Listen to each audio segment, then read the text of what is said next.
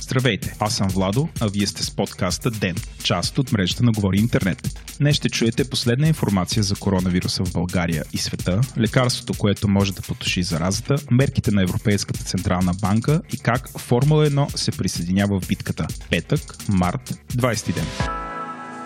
Нови 18 случая на COVID-19 бяха регистрирани през последното денонощие. С тях общия брой на заразените достигна 112, съобщи генерал Мотавчийски на сутрешния брифинг на щаба за борба с заболяването. До момента в България са направени 5000 теста, а държавата разполага и с други 10 000. Призив за кръводаряване бе публикуван на сайта на Здравното министерство. Апелът е провокиран от значителен спад на желаящи да даряват кръв, което ограничава възможностите за попълване на депата, необходими в страна страната ни. Свободна Европа съобщава, че в периода 1 март, 15 март, броят на дарителите само в София е спаднал с близо 30% или от 1793 души на 1138.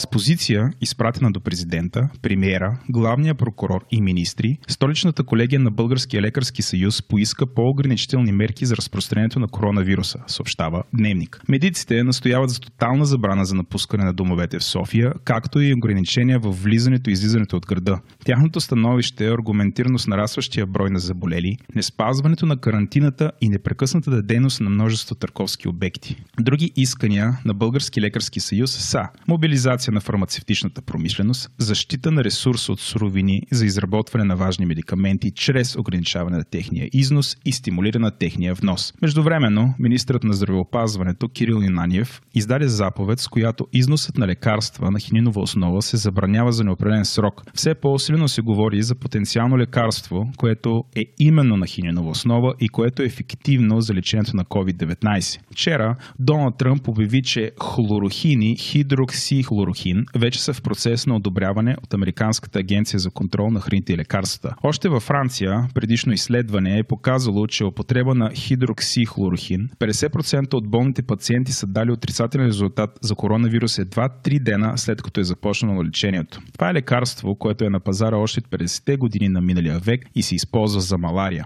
Новината е добра, защото производството му ще е лесно, а ефектите от него са много добре известни и проучени. За стали лекарства съществуват и генерици. То трябва само да бъде одобрено и за лечение от коронавирус, което принципно отнема много време, но в случая ще се използват най-бързите възможни процедури и клинични тестове. Наред с други препарати, като например японското лекарство на Fujifilm, надеждите, че скоро ще се открие ефективен лек за COVID-19 се усилват. Това е много важно, тъй като ваксината и измисленето на нови медикаменти отнемат значително повече време. Именно за това се търсят вече създадени такива, които работят и за COVID-19. Ако такова лекарство бъде одобрено, и наистина се окаже ефективно, това би могло да понижи драстично тежките и смъртни случаи и да елиминира нуждата от подобни по мащаб карантини.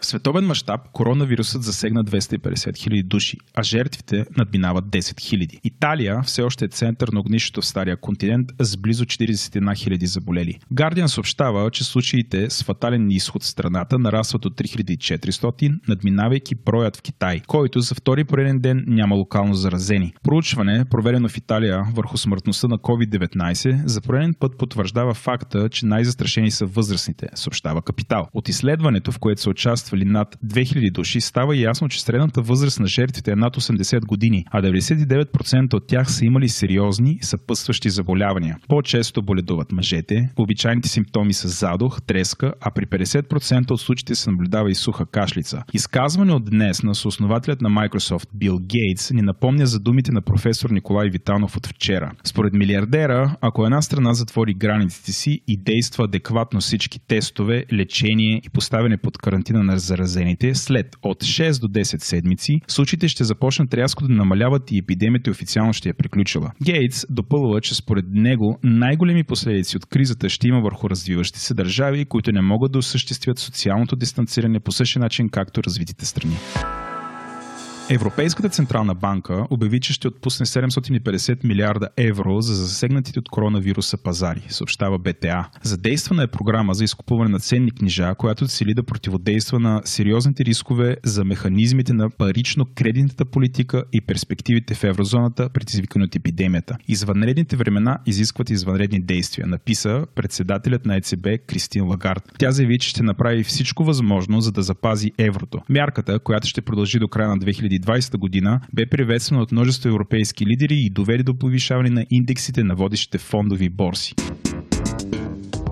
Според публикации от БНР, Олимпийските игри за сега не се отменят. Президентът на Международния олимпийски комитет Томас Ба заяви, че се обсъждат различни варианти, но квалификациите все още не са започнали и никой не знае каква ще е ситуацията през юли месец. Днес Олимпийският огън пристигна в домакина Япония, която до тук е инвестирала 12 милиарда долара и очаква 600 хиляди спортисти и посетители. В приветственото си слово Бах заяви, че светът се намира в екстремно сложна ситуация и че всички се нуждаем от обединяващ символ на надежда, какъвто са игрите. Според множеството компании и организации, които преструктурираха своята дейност с цел благотворителност, се присъедини моторният спорт. Отборите от Формула 1, Макларан, Red Bull, Уилямс, Мерседес и Ферари вече си сътрудничат с властите в своите държави и скоро ще започнат производство на респиратори в заводите си. Няколко дена по-рано собствениците на Ферари, семейство Ниели, също обявиха, че ще дарят 10 милиона евро на Италия за борба с заразата. Новият сезон на Формула 1 трябваше да започне по-рано през април, но поради създалата си ситуация, неговия старт се отлага до края на май, а традиционната лятна пауза също бе отменена.